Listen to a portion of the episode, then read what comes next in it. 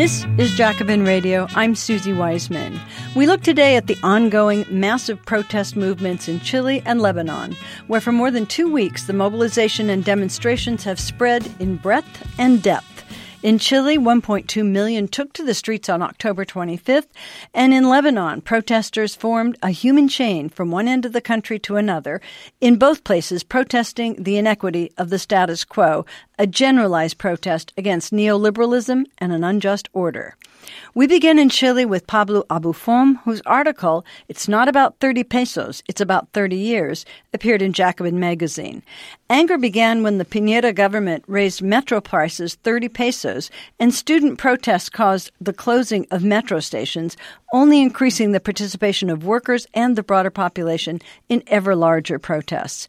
The government called a state of emergency and curfew, bringing the military and carabineros into the streets to repress the movement. The demands now are for the end of the Piñera government, a new constituent assembly, and a new constitution. And as Pablo Abufom says, a new system. We then turn to Lebanon for a deeper look at their October Revolution and Uprising of Dignity with SOAS professor and author Gilbert Achcar. The protests in Beirut began with attacks on WhatsApp calls, but that was only the trigger, and Achcar says the massive demonstrations have since grown into a call for revolution. We'll get his analysis and more when Jacobin Radio returns in just a moment.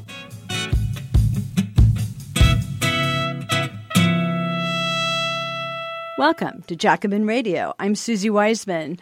October 2019 will be remembered as the time of massive mobilizations around much of the globe against inequality, inequity, privatization, unresponsive and unrepresentative governments and political parties and leaders.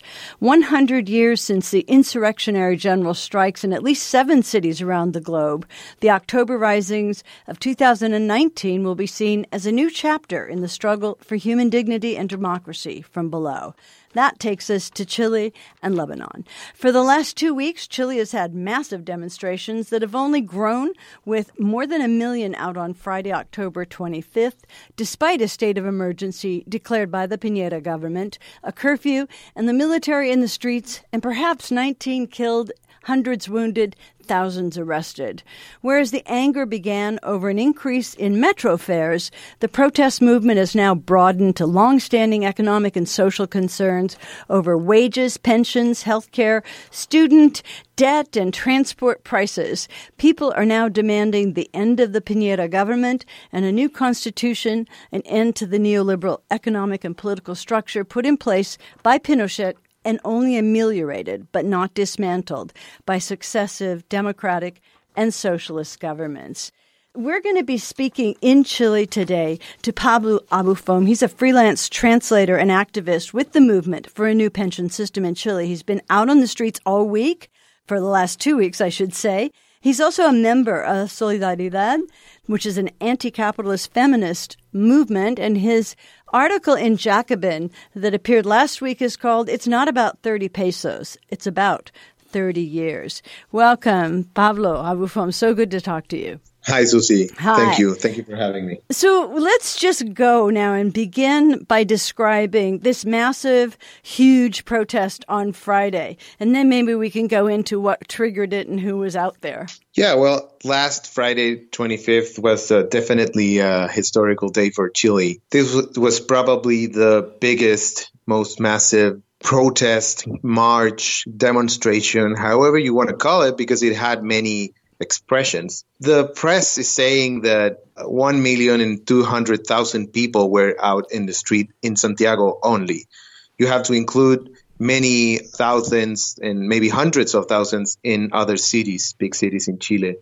When we were in the streets that day, you could feel a sense of hope and also of, of uh, anger, and people are definitely demanding radical change in terms of the way life and work and our general existence is organized in Chile. There's no one set of demands, but you have a lot of people that are that have been demanding in an organized or unorganized way a new pension system, better wages, pub, an actual public healthcare system, free education, and many other things.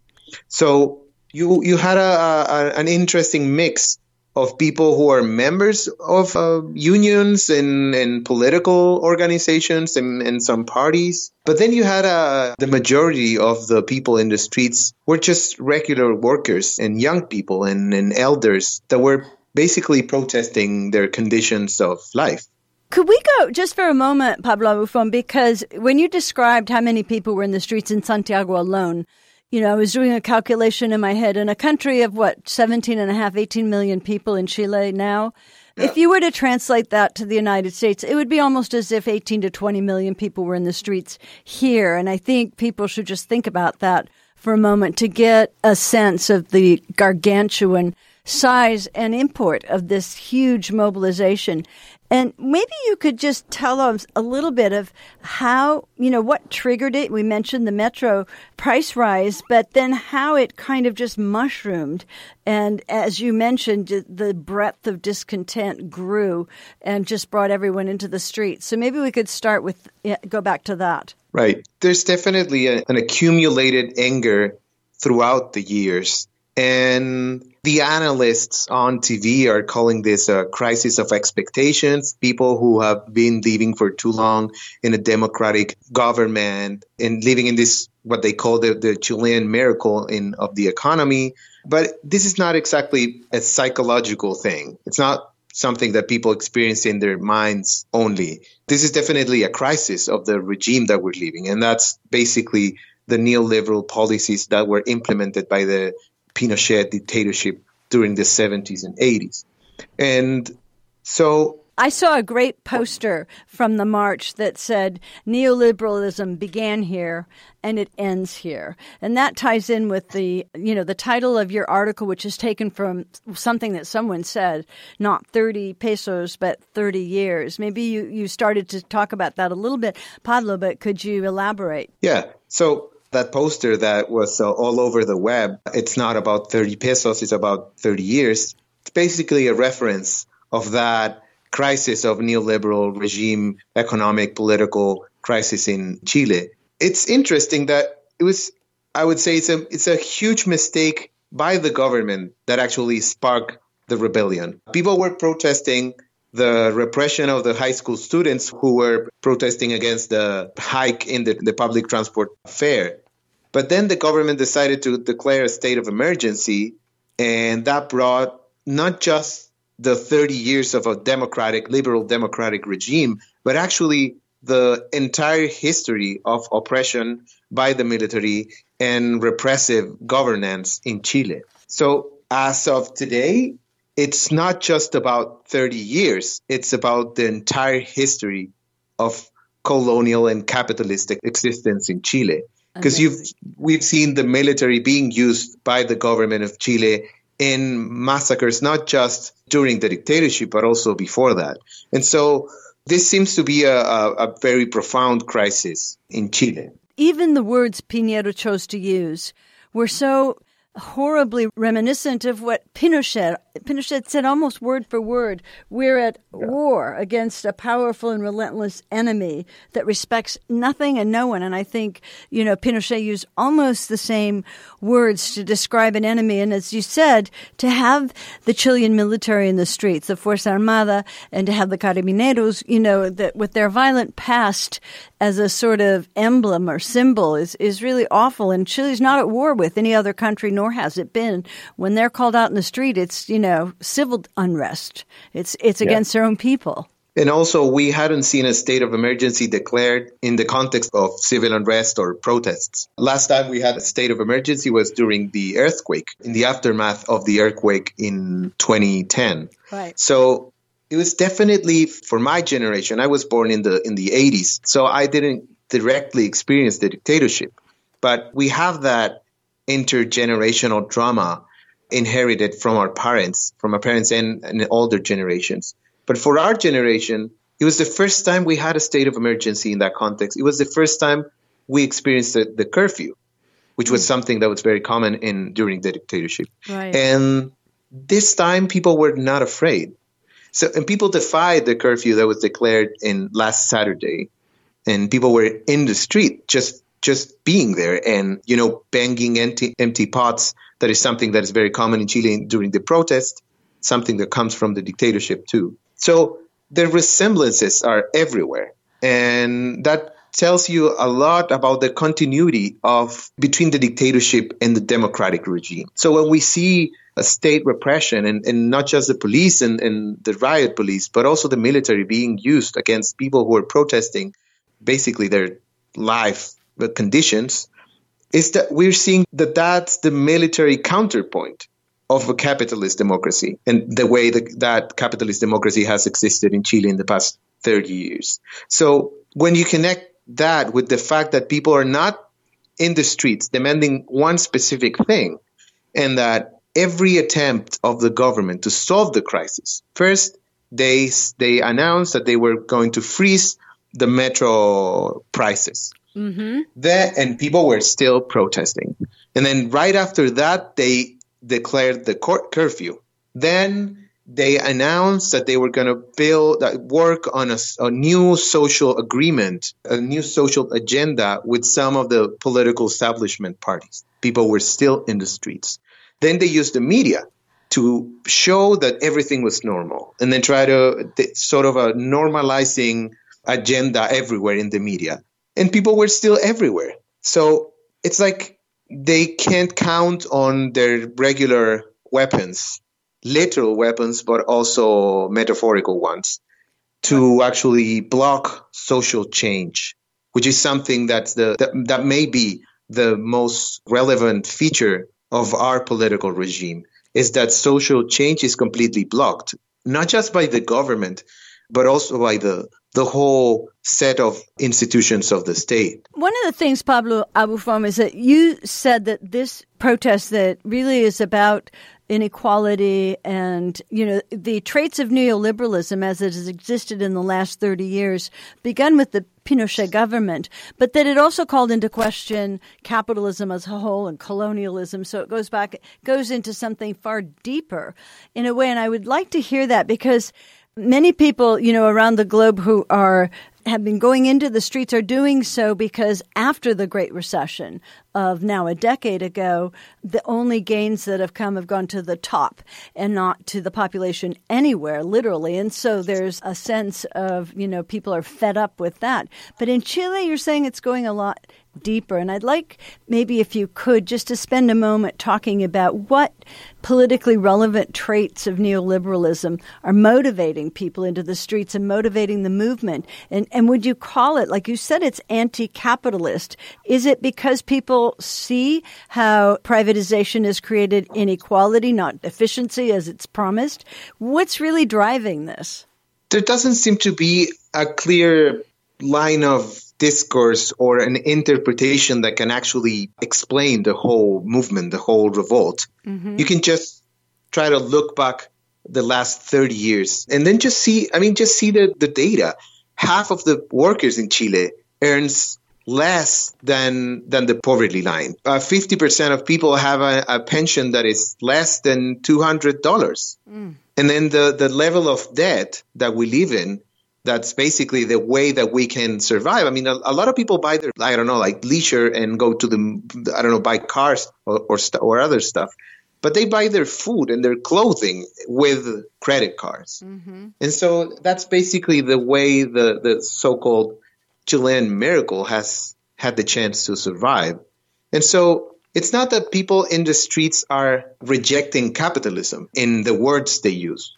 But if you put all the things together, it's basically the way capitalism organizes our social life and the political institutions that people are protesting. The fact that healthcare is privatized in such a way that not just it's expensive, but also that public funds, mm, the, the money that comes from, from our work through taxes goes to private institutions because they organize the whole system in that way. The same happens with the pensions. So that means that, as I was saying, it's capitalism as an interpretation that you could say that people are protesting. People are just fed up. The most common slogan, besides El pueblo unido jamás será vencido, the people united will never be defeated, which again has a, a strong historical resemblance with the popular unity period, the most common chanting and slogan is Chile has awakened.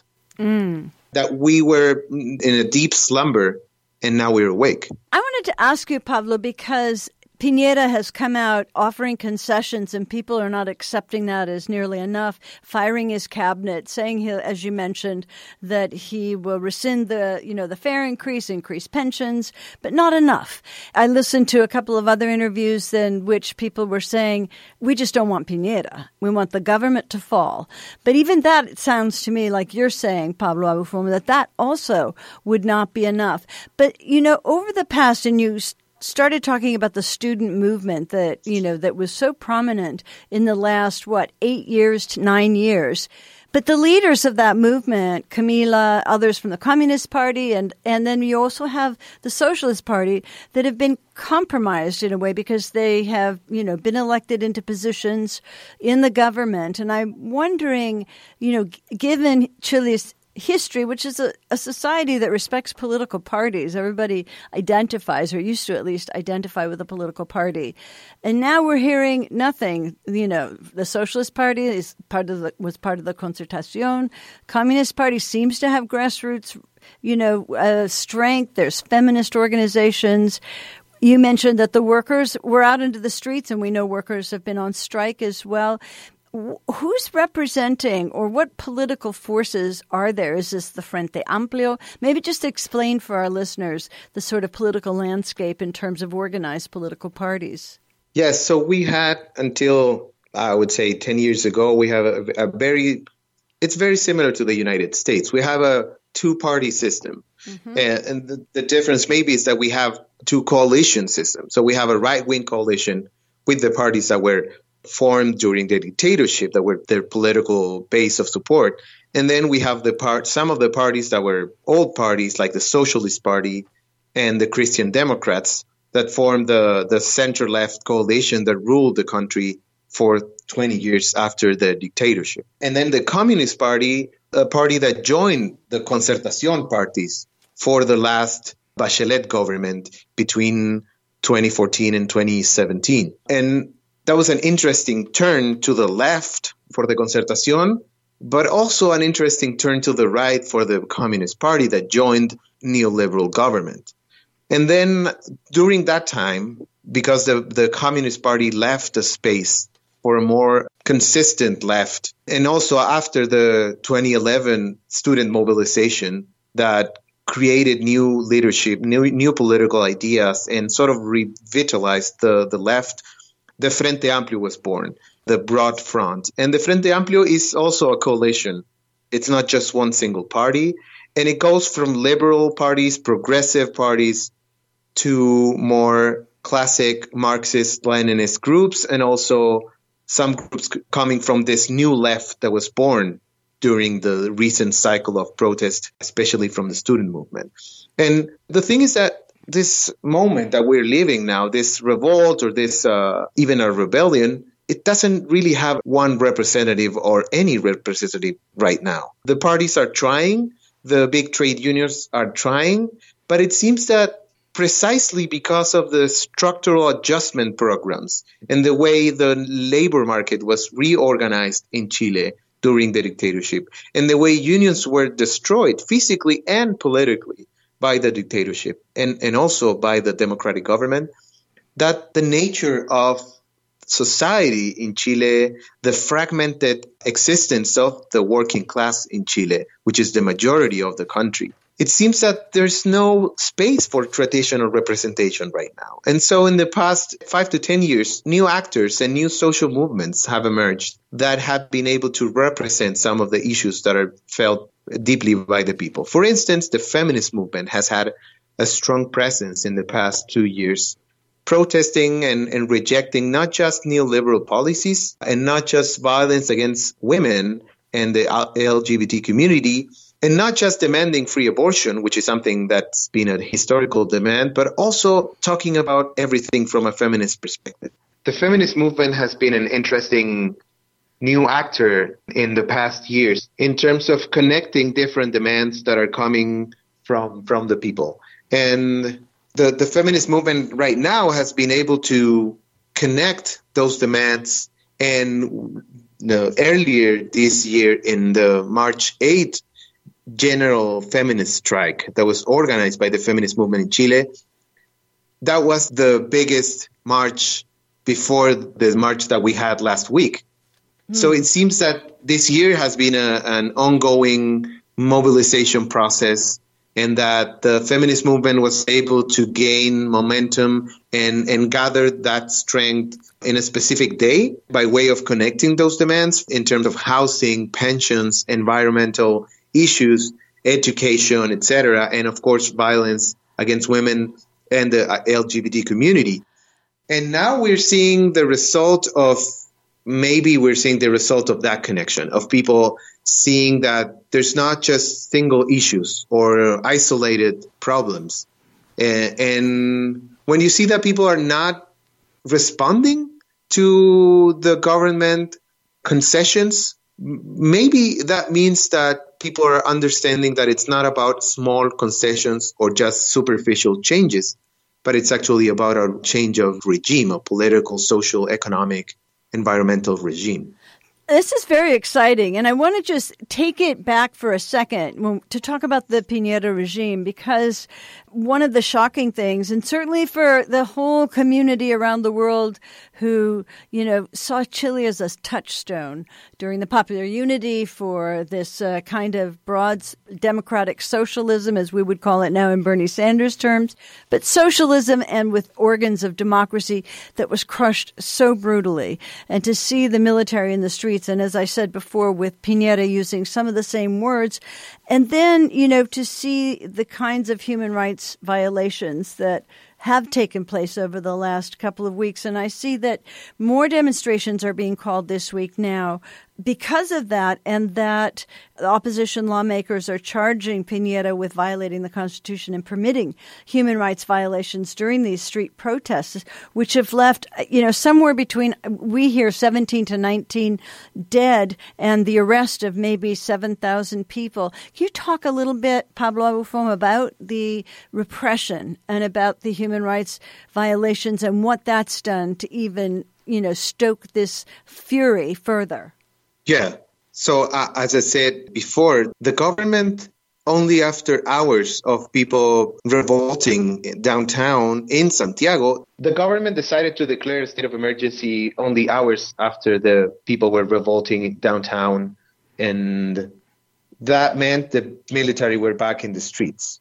And in Chile, we are very I would say we are very used to violent police repression during um, marches and demonstrations. Uh, most of them end in the police provoking uh, confrontations with the workers who are marching during demonstrations or other other demonstrations in, in the city.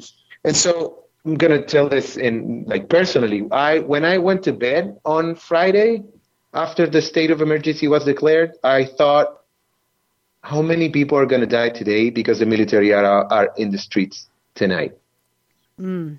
And we saw uh, the, the days after the state of emergency was declared that the military was actually killing people, shooting people. Mm. And as more and more cities were declared under state of emergency, that started to rise.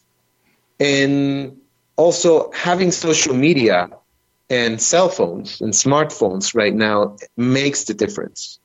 So I don't think that the military officers and officials and the authorities don't see that, but it seems that they were operating with the same mindset, that same military mindset of the dictatorship, which is basically impunity, mm-hmm. that they can do whatever they want and actually torture people. There was a, an investigation about torture center downtown in Santiago actually in a subway station, oh. which is a, sort of a, a, very perverse turn and twist to the events.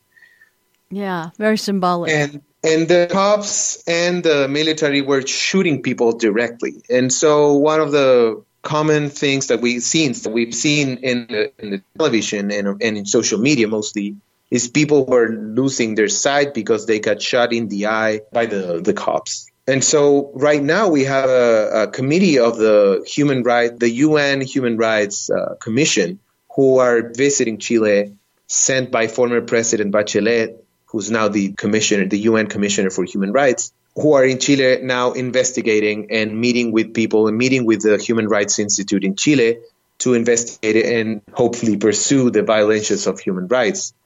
I mean, if you see the, the, the Human Rights Institute in Chile was putting out every day different reports. And the last report that we saw today in the morning, it's that a thousand and 132 people were wounded and attended and went to a hospital. And more than 3,000 people were detained by the police, mm. including over 300 children. And so we see all the cruelty of the military forces in Chile and the riot police. We have seen all that. And one thing that I want to make clear is that we hadn't seen this level of violence in the big cities in Chile. But there's indigenous land in Chile that it's been occupied by the Chilean state for over 500 years. And that's a military, militarized zone. It's always been since the, the birth of our nation, it has always been a militarized zone and it's continuously under attack, not just by the military, but also by the, the guards uh, of the, the, the forest companies that are occupying those lands in the south. So again, an interesting resemblance with what the, the Chilean regime it's about, and not just the past 30 years we're going to have to end it in a few moments, and I'm very grateful that you, you know, that you stayed for all of this, Pablo Abufom. But maybe you could just end it by talking about or speculating on the outcomes of this, you know, spectacular few weeks of growing protests and a huge social movement. You've talked about its sort of leaderless quality, but that doesn't mean that it isn't focused in some ways on all of the you know ill effects of inequality and lack of justice. Maybe you could just talk a little bit about how you see this now in the weeks to come and in the time to come.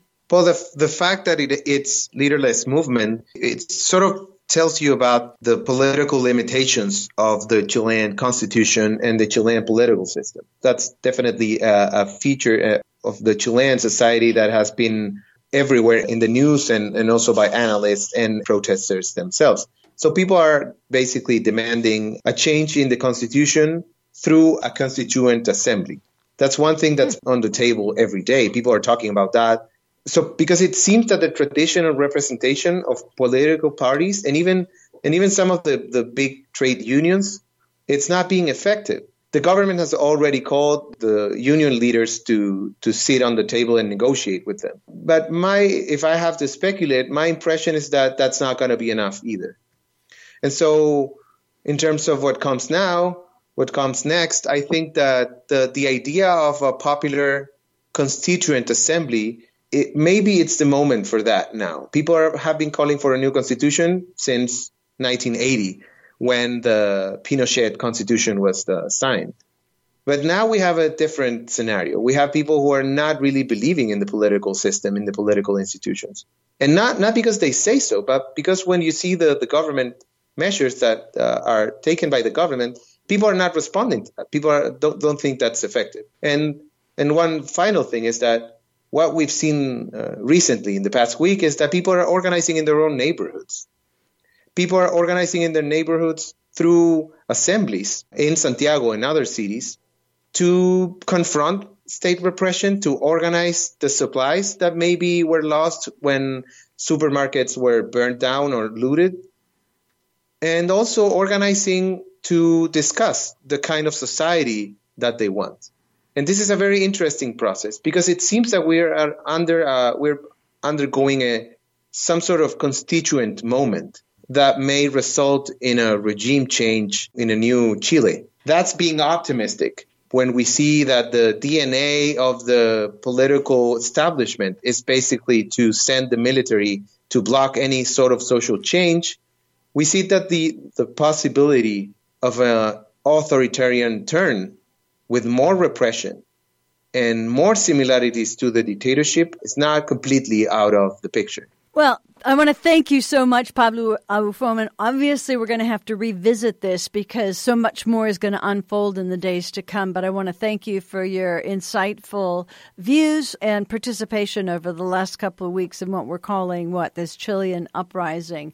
And Pablo Abufom is a freelance translator and activist with the movement for a new pension system in Chile, but he's been out on the streets, as I mentioned. He's a member of Solidaridad, which is an anti-capitalist feminist movement. And you can read his article in Jacobin called It's Not About 30 Pesos, It's About 30 Years. Pablo Abufom, thanks so much for joining us today. Thank you, Suzi. Thank you. We'll talk later, I hope. Yes, we will. Thanks so much.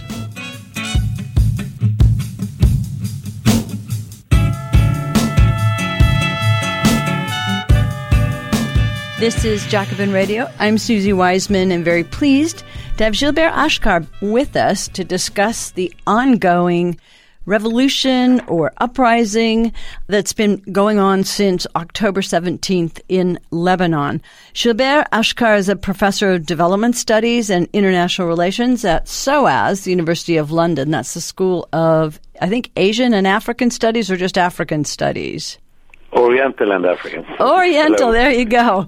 Oriental and African Studies at the University of London. And his publications, among others, many others, include a recent Le Monde Diplomatique article from June of 2019 that you can look up called The Seasons After the Arab Spring and of course, they put the question into it Will there be a counter revolution this time?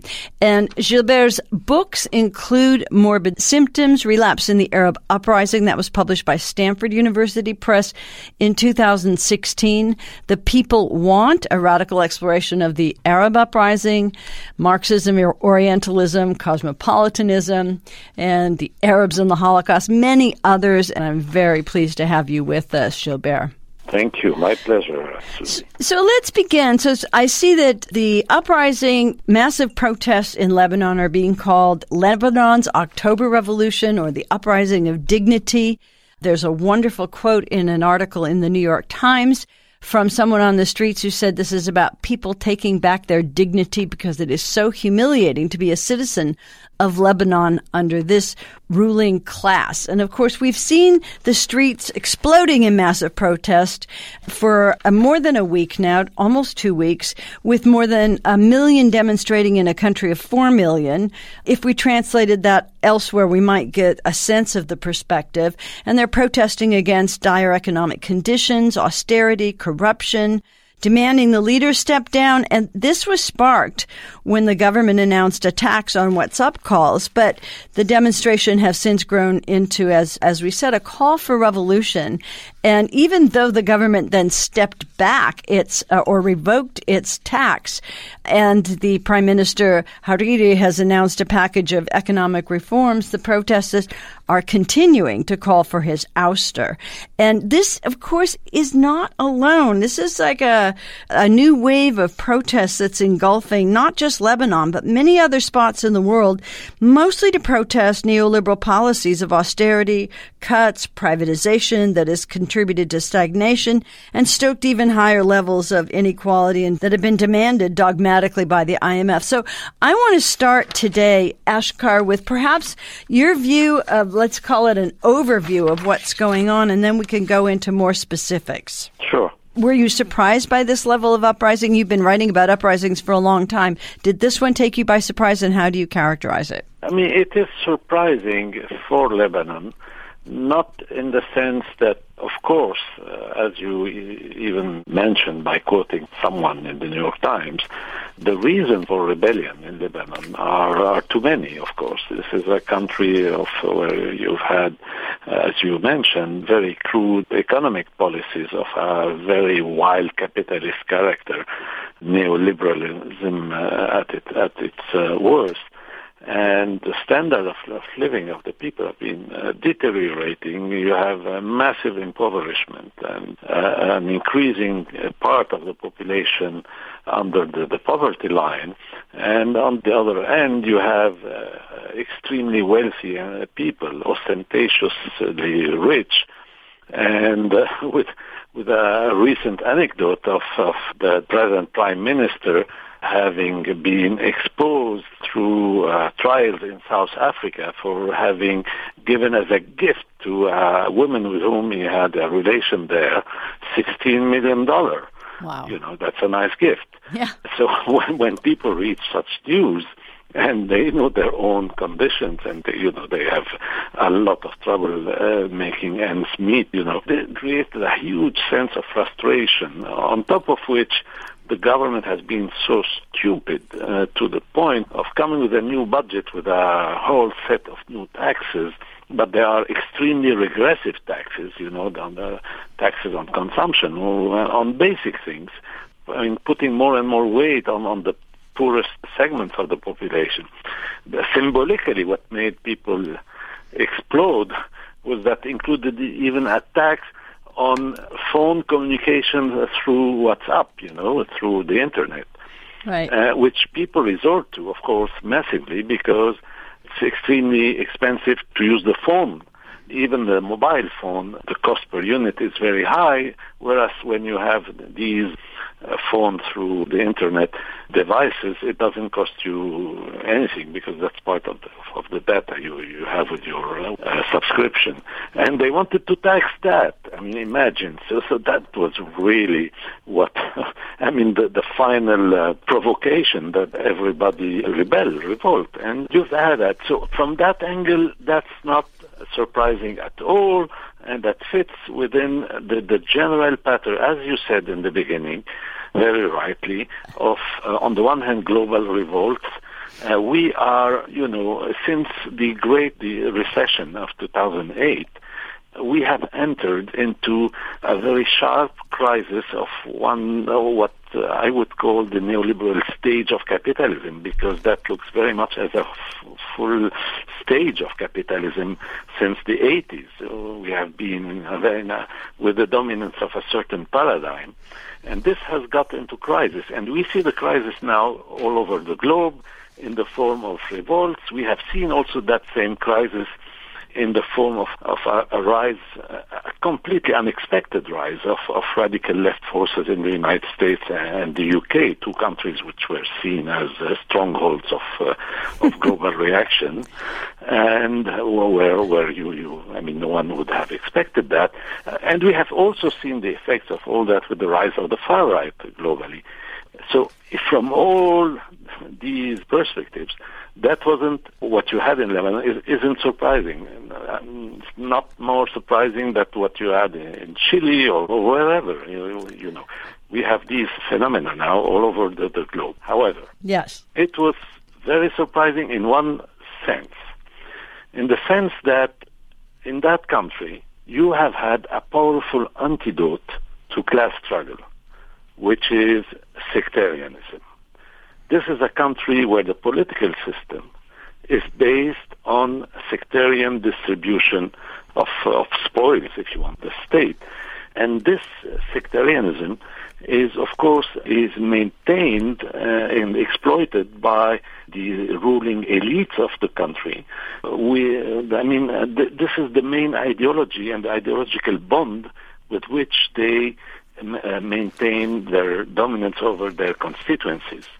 And sectarianism has been uh, systematically used in the history of Lebanon to deviate any episode of rising class struggle into, you know, into dividing the people on the basis of their uh, sectarian affiliations. This has been systematic, and every attempt throughout the history of the country, I mean, especially the, the, the modern history of the country, at uh, unifying the workers, the laborers, the, the society, if you want, on social basis, was disrupted by using, by resorting to, to that. And uh, that's what is surprising about what is happening. It is that this uprising managed, for the first time in a really massive way because we've had a few years ago social protests, but they were much more limited.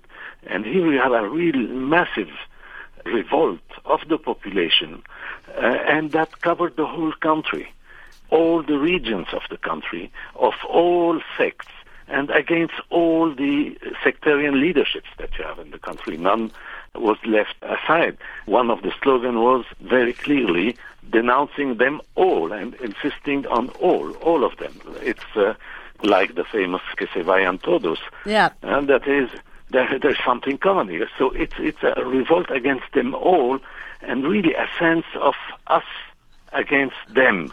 We, the people, against them, the elite, those who are exploiting us, those who are fooling us by their sectarian discourses, and, you know, keeping us awareness of our real interests and then just exploiting us.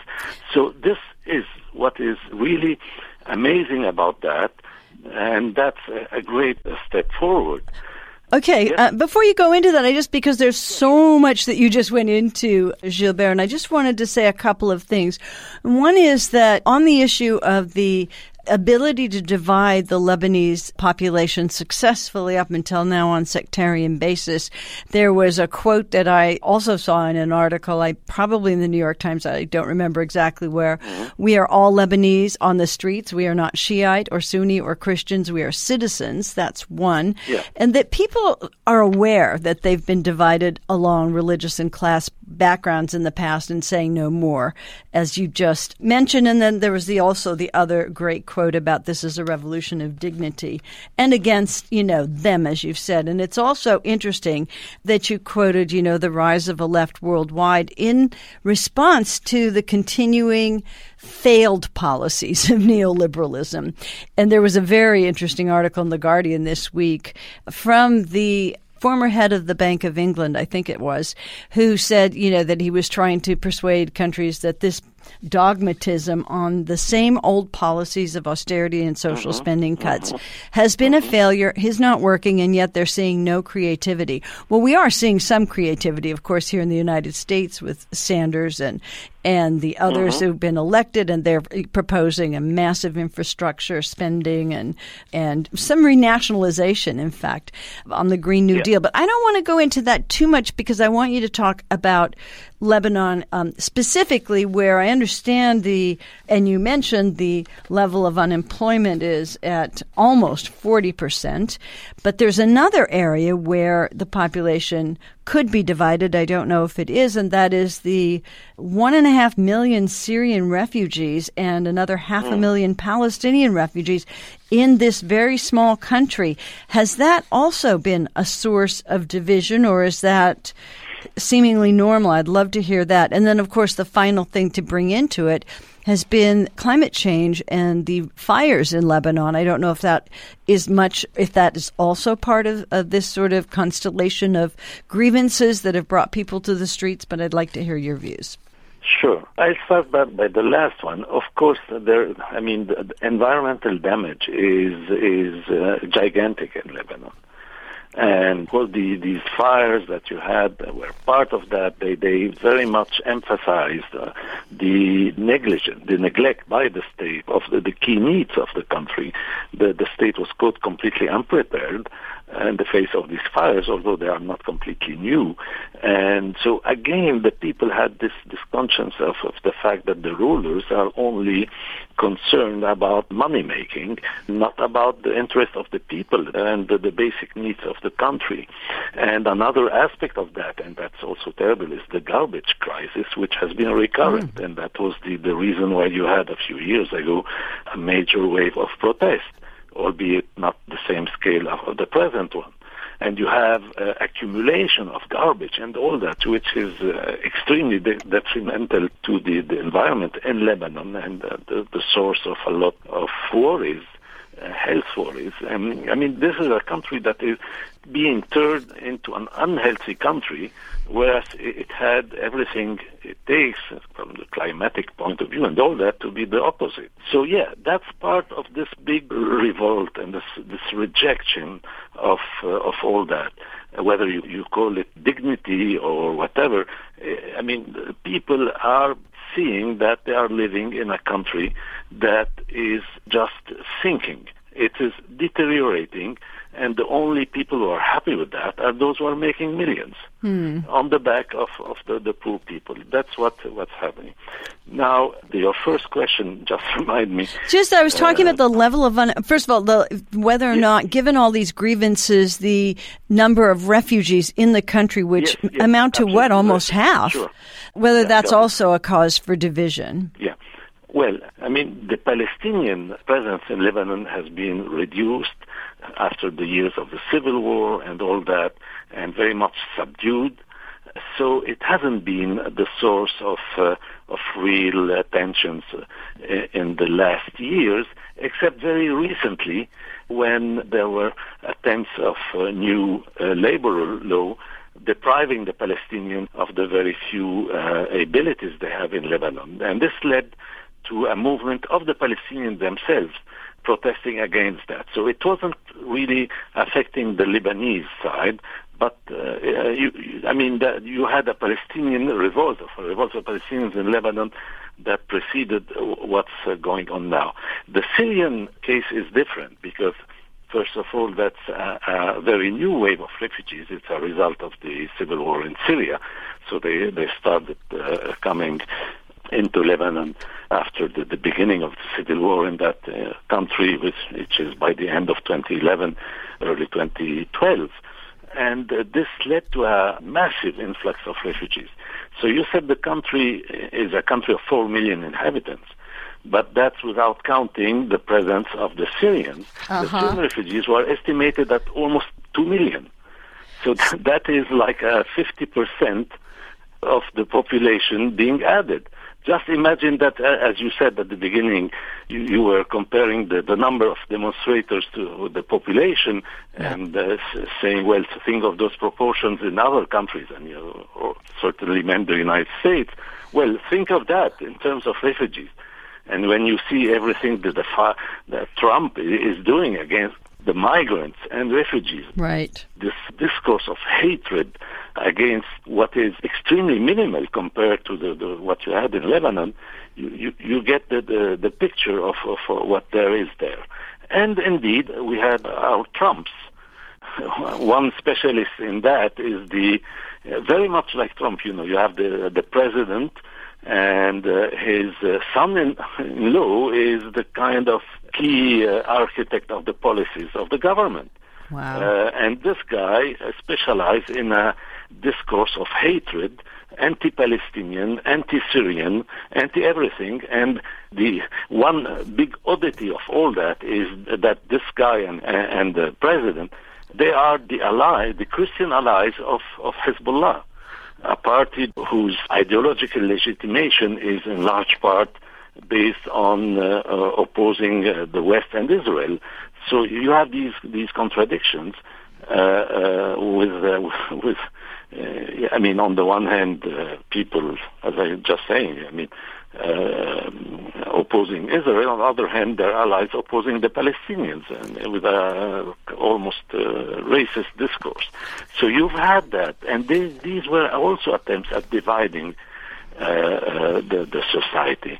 And this is what this this um, ongoing uprising has swept away. Uh, that's absolutely. Uh, uh, amazing to, to, to see that. And, as we, we started speaking, uh, I mean, about what, what's surprising about it, that's really surprising.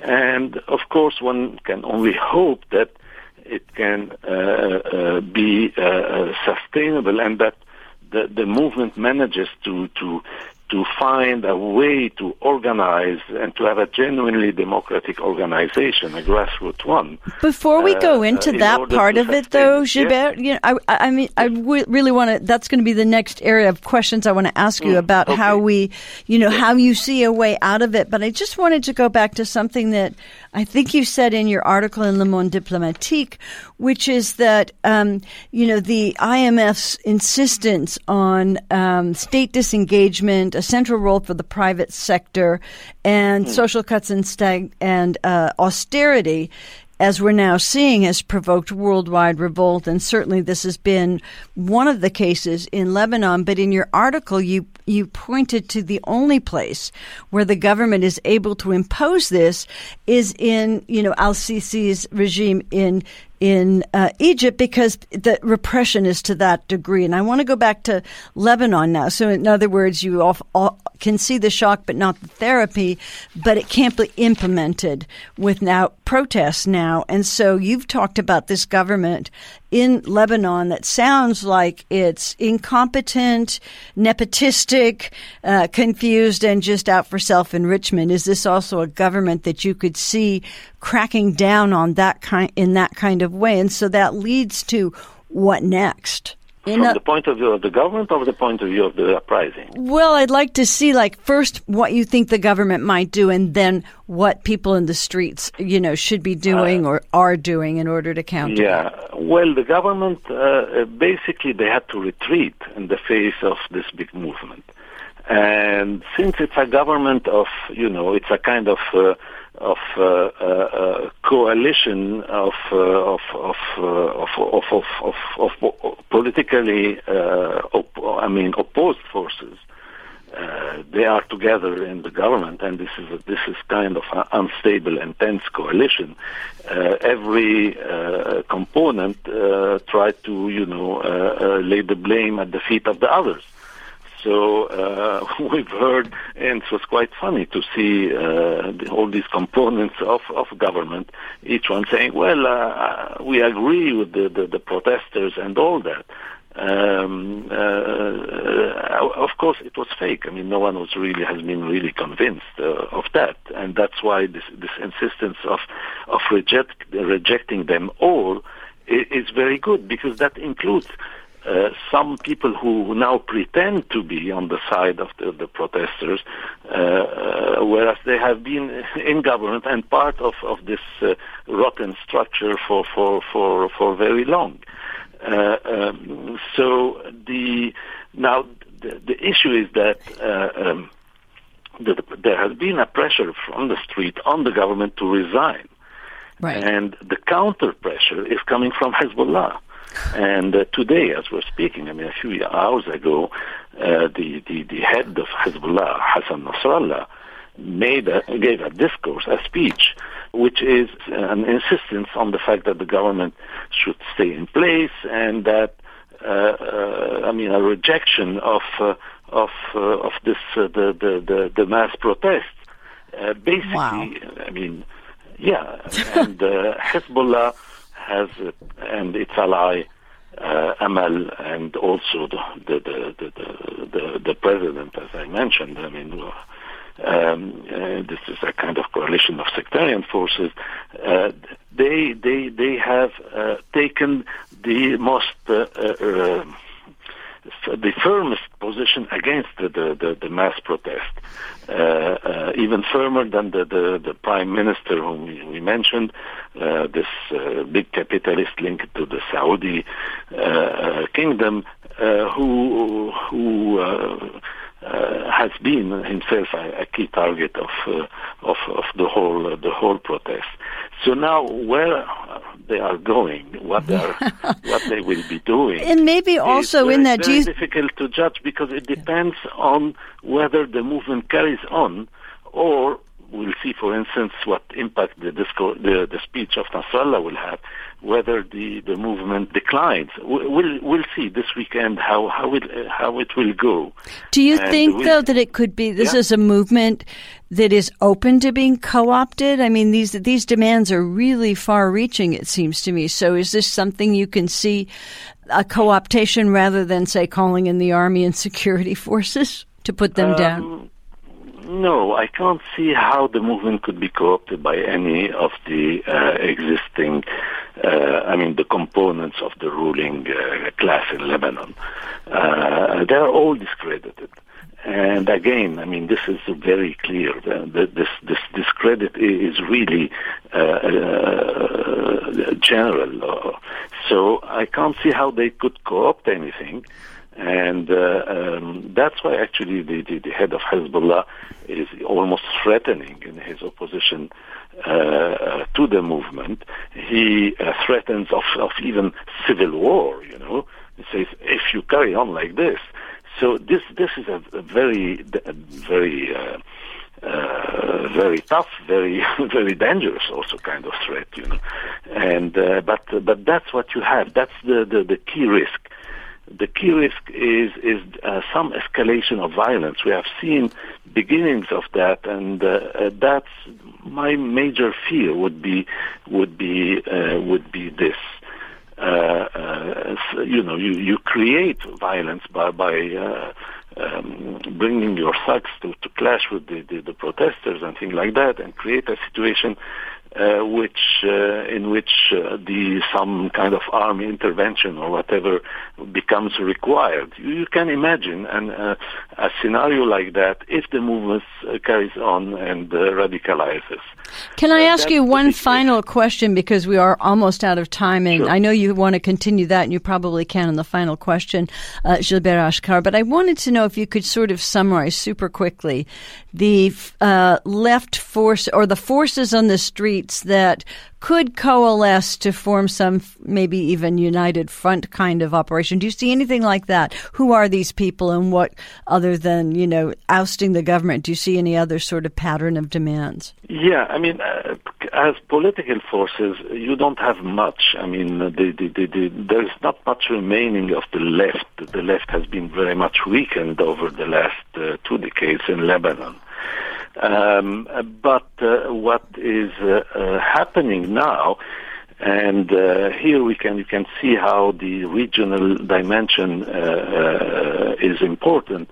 There are people who are attracted or in, inspired by the Sudanese uprising and the model that it provided, the model of leadership that it provided.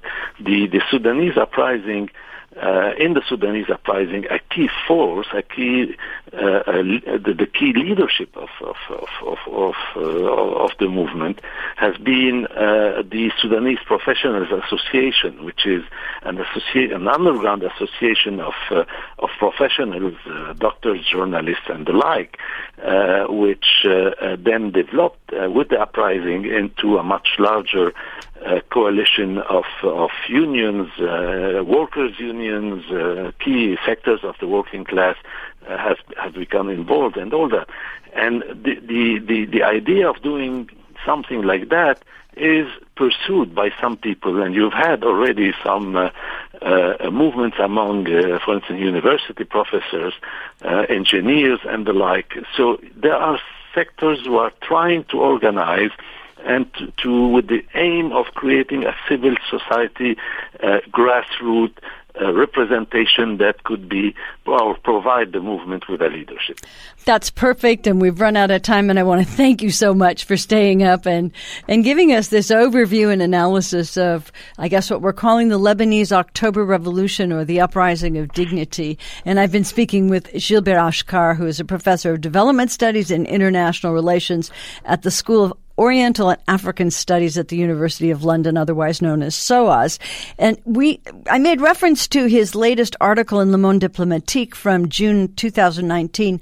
The seasons after the Arab Spring, will there be a counter-revolution this time? And his book, Morbid Symptoms, Relapse in the Arab Uprising, published by Stanford University Press in 2016. Gilbert Achcar, thank you so much for joining us today. Thank you, Suzi. Thank you, and we'll have you back as it unfolds.